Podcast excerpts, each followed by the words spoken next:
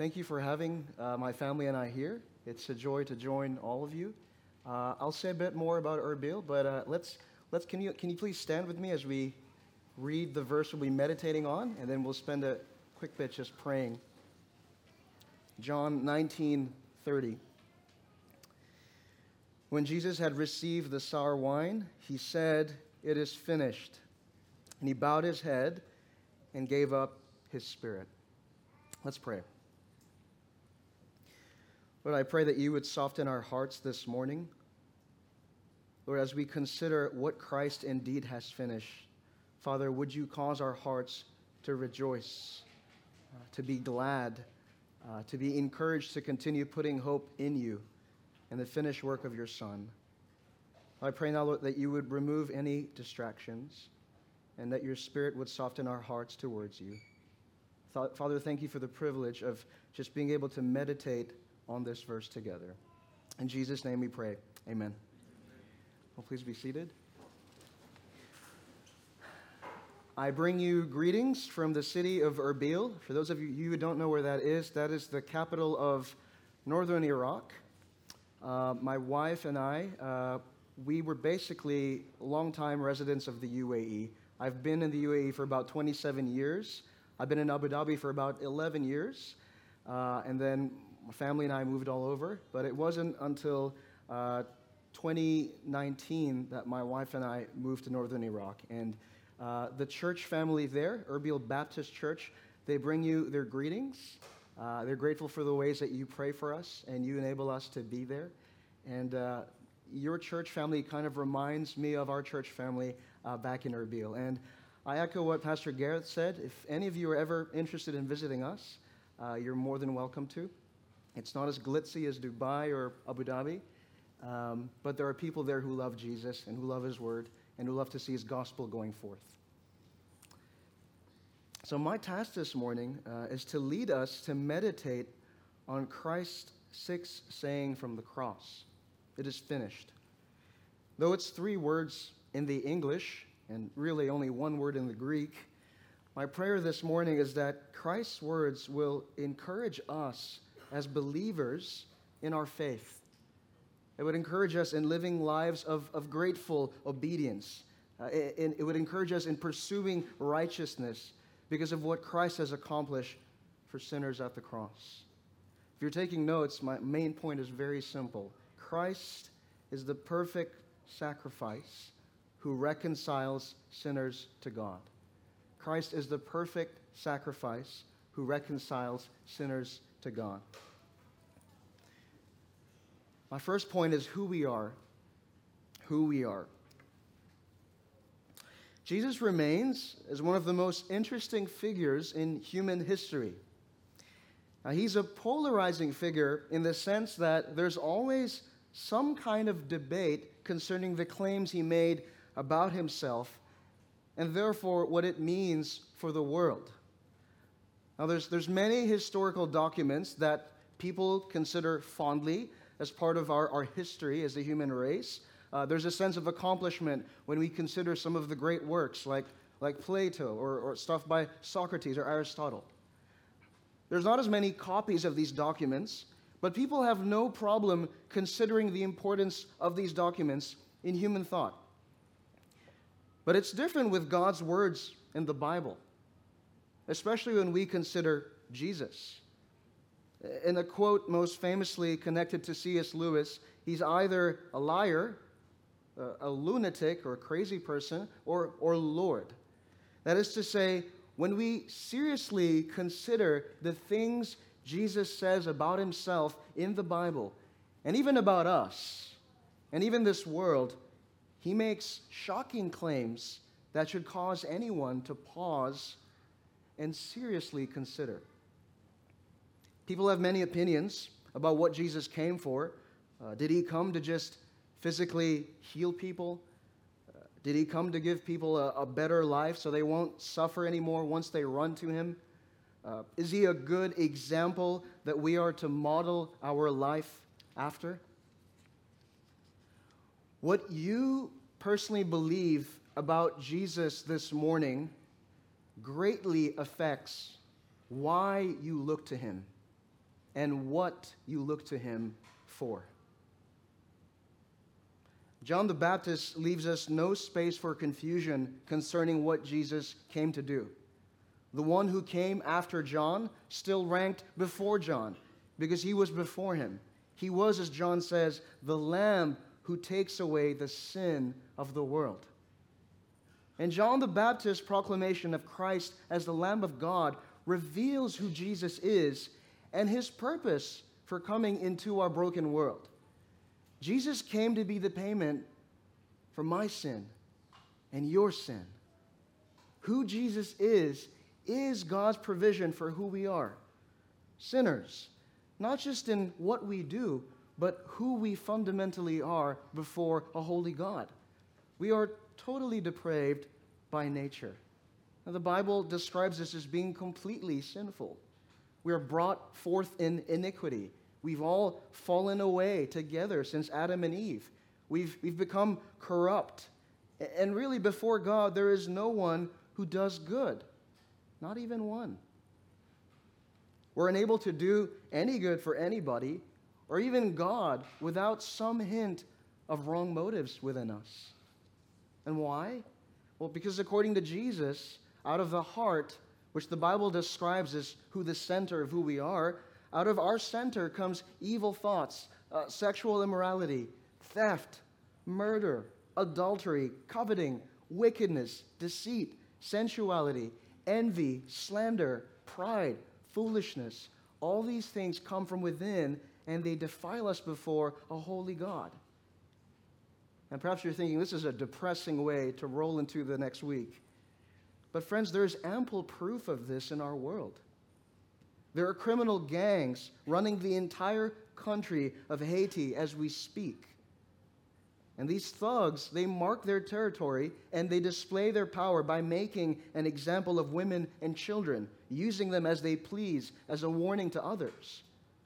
There's fake recruiters who collect money from poor villagers in the subcontinent, giving them false hope of a job and, and lodging in the Middle East. Whole villages pool their resources together just to send one of their own overseas. But when they arrive, they find out that the recruiter has disappeared the money's gone, the phone number has changed, and the correspondence is no longer there. And all they have is a visit visa provided for them. No job, no lodging, and they're stuck. But even among the poor of this world, there's also evil. Charles Dickens writes there's the tyranny of ignorance, there's the tyranny of the half educated, there's a tyranny of the poor and the ignorant, there's a tyranny of the rich and the well informed, there's a tyranny of religious fanaticism. There's a tyranny of unbelief. The point is, the point that I'm making is that it's not only the wealthy and powerful through some ill gotten gain that are capable of evil. There can be evil and oppression from those who have even experienced it themselves. Back where we live in northern Iraq, I'm always, inst- I'm always astounded, but in some ways not even surprised when I hear of, of how those people there who've experienced evil and, and near extermination, those who have longed for grace and thriving, they themselves oppress and display injustice to those beneath them. There's many refugees that are coming in from Syria and Lebanon, and many of them get mistreated by the locals there. But we don't need much proof. We don't, you don't need to get on a plane to believe that our hearts are problematic. I can say with full confidence, including myself, that every single one of us in this room sins. We all sin. Our human roots are, are stained, as Genesis 3 tells us. As sin came into the world through one man, and death through sin, and so death spread to all men. Through Adam and Eve's disobedience, many were made sinful. If we say we have no sin, uh, we deceive ourselves, and the truth is not in us. If we say we have not sinned, we make him a liar, and his word is not in us. Now, perhaps you're thinking again, I didn't come to church to come berated by this preacher. In fact, compared to others, I'm not that bad. We all, we all struggle here and there. I'm a little better than that guy that cut someone else in traffic. Uh, I'm better than that guy who uh, ran over a bird on his way from Dubai to Abu Dhabi earlier today. even when we sin against the other, you might think it's not as big as is extortion, but the things that we do within, is, is, it's what condemn us as well before the Lord. And if, if we consider that laundry list that I read earlier of what comes out of our hearts, according to Jesus himself, there's really not a single person who can say they are without any fault. The righteous living that the only righteous God requires of us is unattainable. It's unlivable for us, even on our best days. The standard is far, far higher than you and I can ever imagine. Listen to Jesus. You have heard it said, You shall not commit adultery. But I say to you that everyone who looks at a woman with lustful intent has already committed adultery with her in his heart. You might say, That's terrible. I have a good heart, I have good intentions. But then God says, The heart is deceitful above all things and desperately sick. Who can understand it? We have an inclination towards sin. Our, our hearts are always ready to desire for what leads to spiritual death, while our enemy prowls around like a roaring lion looking for someone to devour. Now, if that isn't hard enough, sin has a way of hardening our hearts towards the Lord. Now, perhaps the, this, this thorough nature of, of our sinfulness, maybe you're feeling encouraged to try harder right now where you sit. But trying harder only makes it clear to the Lord that you have some idea that you can earn some standard of righteousness before God by your own efforts, by your own piety, by your own pursuit of devotion to Jesus. Now, if it were up to us to decide the standard, of how hard we have tried or how, how, how, how much good is good enough, we might succeed. Maybe. But if we're honest, we fail our own standards as well. There are days when it's evident to us that we have not lived up to our own standards of goodness. And God has revealed what He expects of us it's perfection. Not because He's mean, God's not trying to be mean. But it's because God, by, by virtue of who He simply is, He is perfection. He's not even trying to be perfect, He is perfect. He's the kind of moral purity and unchangeable perfection in whose presence evil and sin shudders. He's the beauty of the sun as it dawns on a sleepy land. His mere presence evokes a sense of falling short when we draw near. The prophet Isaiah, in a vision, he wept over his sin and unworthiness as he saw God being praised by the angels. Woe to me, I'm ruined. I'm a man of unclean lips, and I live among a people of unclean lips. And my eyes have seen the King, the Lord Almighty. When God gave his law to Israel on Mount Sinai, God intended to lead his people by his given word. His word would lead them in how they would live with one another with Him and how they'd be able to worship Him, though they were a sinful people. But this law revealed the holiness of God. They would be consecrated as He is holy. It would point to the covenant that God was making to them as His people, and He is their God. Obedience to God's law would bring blessings for God's people, but disobedience would bring curses. Along with all these, God's law has revealed our sin and how short we have fallen of his standard. No matter how hard we try to do the works of the law, nobody can be justified in his sight, since his law reveals our sin. To rely on the works of the law to save us is futile, for it renders us under a curse. Even if you keep most of the law, if you fail even at any one point of it, you're guilty of breaking the entire thing. James 2:10 talks about that. And the law revealed the need for a sacrificial system for the forgiveness of sin. Blood shed would be the means by which one could be purified from their sin. Without blood, there would be no forgiveness from God. But the sacrifices were unable to permanently remove sin, they just temporarily covered it. The fact that God's people had to give the same sacrifices every year reveals that they could not make people perfect before God.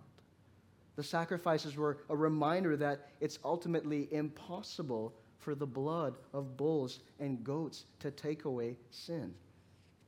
I could go on and on. This is all from the Bible.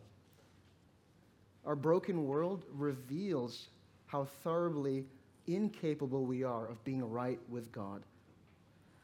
Whether in our deeds, in our thoughts, or even in trying to keep His moral law. We're spiritually dead. We're at the bottom of the ocean. Friends, this should cause us to consider our eternal helplessness before the Lord. The English preacher Charles Spurgeon said, We are never in a healthier state than when we are fully aware of our own sinfulness. And it's not like we're neutral either before God. We actively engage in what God is opposed to in various ways. And one day we're going to have to stand before Him and have to answer for how we have lived. I can't think of a day when I have not been selfish, have not been proud, I've not been self absorbed, I've not been unkind, where I've not been, well, I've, where I've been quick to speak and slow to listen. I could go on and on. But why is spiritual health founded on a self awareness of our spiritual state? Well, here's why because we will never see the need for Jesus in our lives if we don't see how separated from God we are, how unlike God we are, how undeserving we are, how spiritually dead we are. Jesus doesn't make sense at all to anybody, even those from a Christian background, if you don't think you're sinful before a holy God. There's no safety in Christian heritage, nor in being close proximity with Jesus.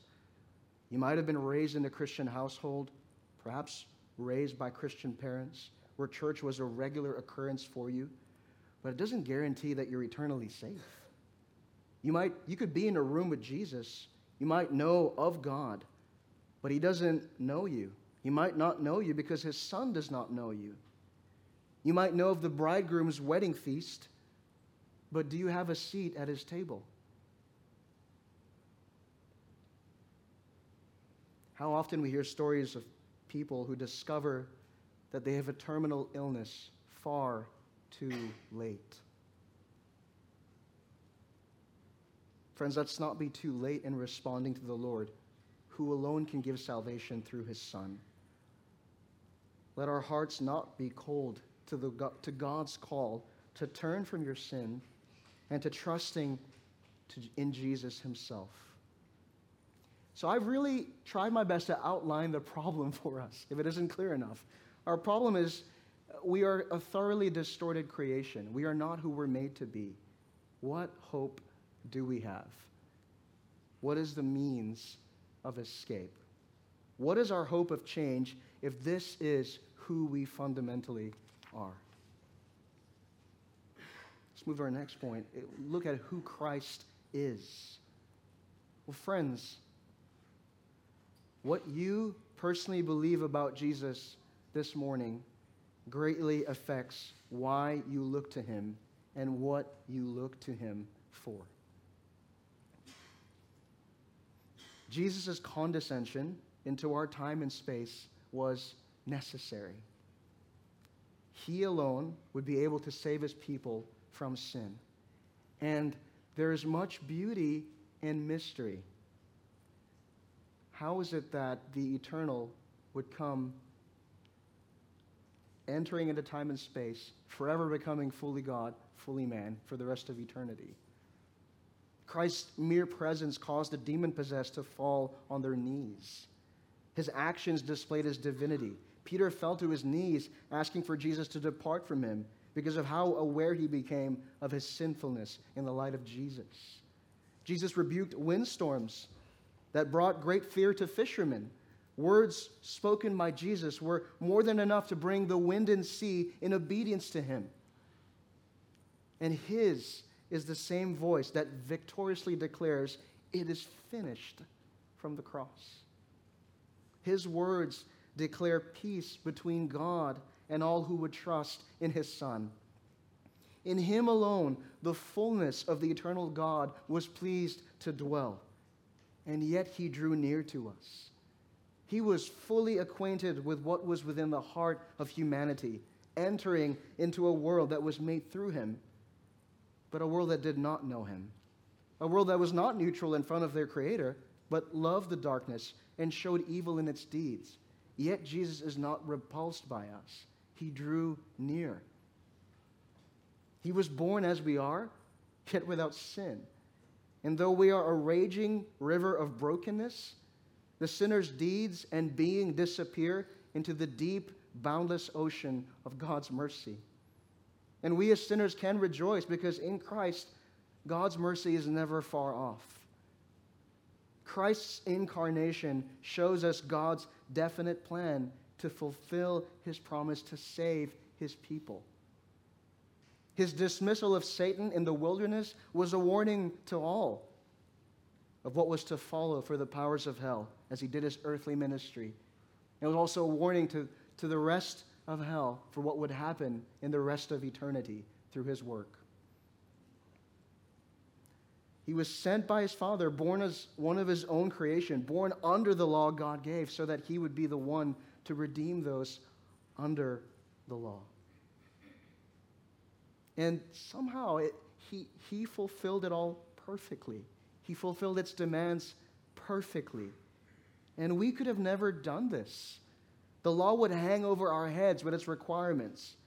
But for those who trust in Christ, He has completed it fully. He is our righteousness apart from the law. He is our freedom from fear and condemnation.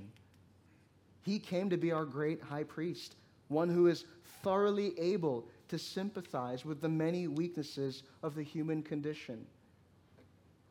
All these things mentioned. He knows it all. He knows evil thoughts. He knows what it is to be tempted by sexual immorality, by theft, by murder, by adultery, by coveting, by wickedness, by deceit, by sensuality, by envy, by slander, by pride, by foolishness, by enmity, by strife, by fits of anger, by rivalries, by dissensions, by divisions, by drunkenness, by orgies, tempted in every single way, yet wholly perfect and without any transgression. Friends, Jesus, knowing all of this about us, he enters once and for all into the holy places. Not through the blood of goats and calves, these sacrifices that cannot thoroughly satisfy, but our high priest enters by the means of his very own blood to secure an eternal redemption for us. Now, how wonderful that the Lamb of God would set his face like flint as he considered the cross despising the sin and the shame, he would enter once and for all, offering his body as an acceptable sacrifice that would sanctify his people once and for all. He lays his life down willingly for his people. It was not forced on him, nor did he have to muster some kind of initiative for his people. He laid his life down of his own accord, yet having the authority to take it up again if he wanted to. And what, what we have inherited from our forefathers, our futile ways of sin, Christ has ransomed us from that. But not with things that are perishable, like silver or gold, but with his very own precious blood, the blood of the Lamb with no blemish or spot. Friends, the God that we are separated from because of who we are shows us his love in that while we were yet sinners, Christ died for us. God revealed that without the shedding of blood, there is no forgiveness of sin. But he came to die that we might be justified and declared righteous by his blood and saved by him from the wrath of God that we deserve. While God's people were enemies, Christ's death reconciles them back to him, and his perfect life saves them. All we like sheep have strayed, but he lovingly came as the good shepherd who lays down his life for his wayward sheep. And he's not a hired hand who would run away when trouble comes. He knows every single one of his sheep, and he will go far and wide, leaving 99 just to retrieve one that is lost. If you are in Christ, your fear can be removed because Christ will come for you. He does not change his mind as he makes his way towards you. Instead, he calls out for you from among the tombs to cover you with his life and to bring you back home. The desire of the Savior is that he should lose none of his people. He desires to bring them to himself, that they may see the glory he had before he came down to become one of us. Jesus desires that his bride, the church, would dine with him forever. And as he loves her, he intends to keep the vows he has made to her, to keep her for himself alone. If you are in Christ, you don't need to fear that Christ might leave you. If he has saved you, he fully intends to save you because nobody can snatch out of the Father's hands whomever the Father gives. As we've considered who Christ is this morning, friend, where do you find yourself? Who is Jesus to you? Who is Christ to you? Who is the God man on that cross to you this morning? Is he an example? If he's merely an example to, to model our life after, we're still unaware of how dire our eternal state is. And perhaps we think our biggest issue is that we're not living good enough, when actually what we need is for God to pardon us first. What good is our deeds if all they are is filthy rags before God? What good is our efforts to please God when he's not our, our, when he's not our Father in the first place because we've not been founded in His Son? Friends, Jesus is not an example. He's the solution for your sin and mine. He's the Lamb of God who came to lay his life down for his people. And he didn't come just to heal us physically, as some people might think, but more so to heal us of our spiritual cancer, one that has rendered us terminal since the time of Genesis 3 in the garden. And like with the paralytic in Mark 2, Jesus desires to heal us of our spiritual paralysis before dealing with our physical ailments. He knows his priorities. What good is a healed body or a filled stomach if we're still condemned in our sin? What good is our grasp of good theology if it doesn't lead us to cry out to the Lord because he alone can save? Friend, who is the God man on the cross to you this morning? He is the answer to our greatest problem. And he's not repulsed by who we are, by how He has found us. He came for us. He is the promised Son of Man who came to suffer, to be killed, and the third day to be raised. All this for His people. All this because this was necessary. And friends, we cannot pay for that price ourselves. We'd be perishing for all eternity, paying for the wrong we have done. What a profound mystery that Christ would die for sinners like you and I. What a profound kindness of God when He awakens us to our eternal lostness, that we can partake of grace. He drinks the wrath we deserve, but kindly extends a cup overflowing with goodness towards us.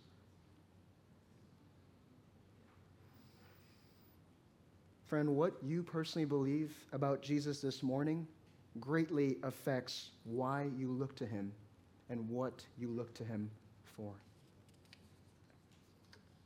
Some applications for us to consider in light of all of this. Firstly, if you're in Christ, friend, it is completely finished. There's nothing that you can do to add to what loving kindness God has shown to you through his son, Jesus. There's nothing more we can do. But be aware of areas in your life where you might be tempted to think that your obedience is what saves you, where, to, where you strive to earn what has been, where you think that you can earn something uh, in some area of obedience towards God. We can't make him love us any more than he already loves us in Christ. I want to encourage the members of New Life Church to probably discuss with each other What is it? What are ways you might be prone in trying to earn your salvation by piety or, or personal holiness? Consider what is the relationship between Christ's finished work and the good works we do as those who have already been saved. And friends, keep returning to the good news.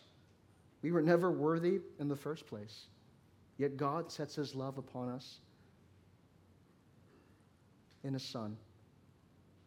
Christ is forever worthy. If we're found in him, God loves us as his own. Secondly, Christ's finished work is not a permission for us to keep on sinning, nor to trample underfoot the Son of God, profaning the blood by which we've been sanctified.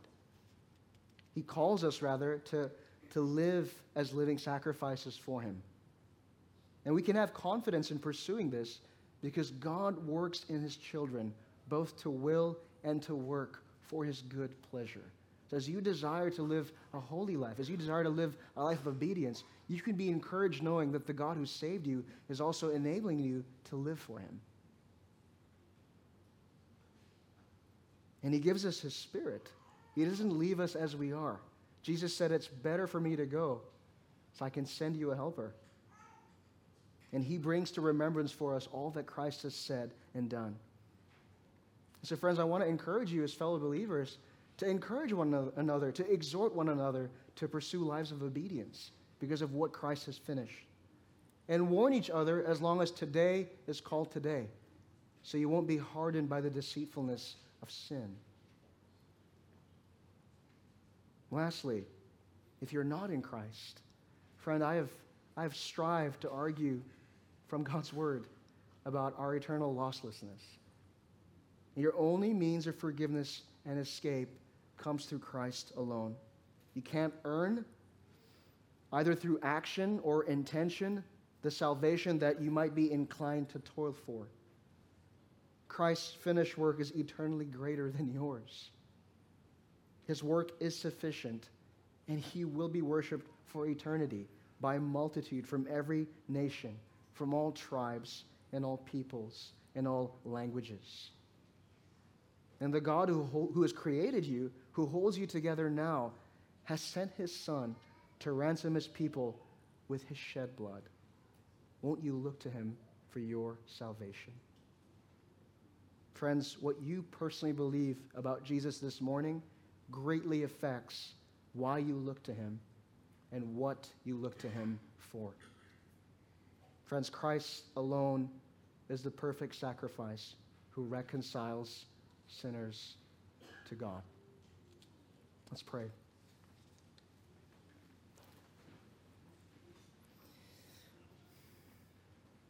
Lord, we thank you for the kindness that you show to us through the finished work of your Son. Thank you, Father, that you have, through Jesus, you've paid for it all in full. Thank you that there's nothing more that we can add. Lord, thank you that we can strive to live lives of obedience because of what Christ has accomplished. Thank you that there's no more fear, but only hope as we look forward to being reunited with you through the finished work of your Son. Lord, help us live in light of these truths. In Jesus' name we pray. Amen.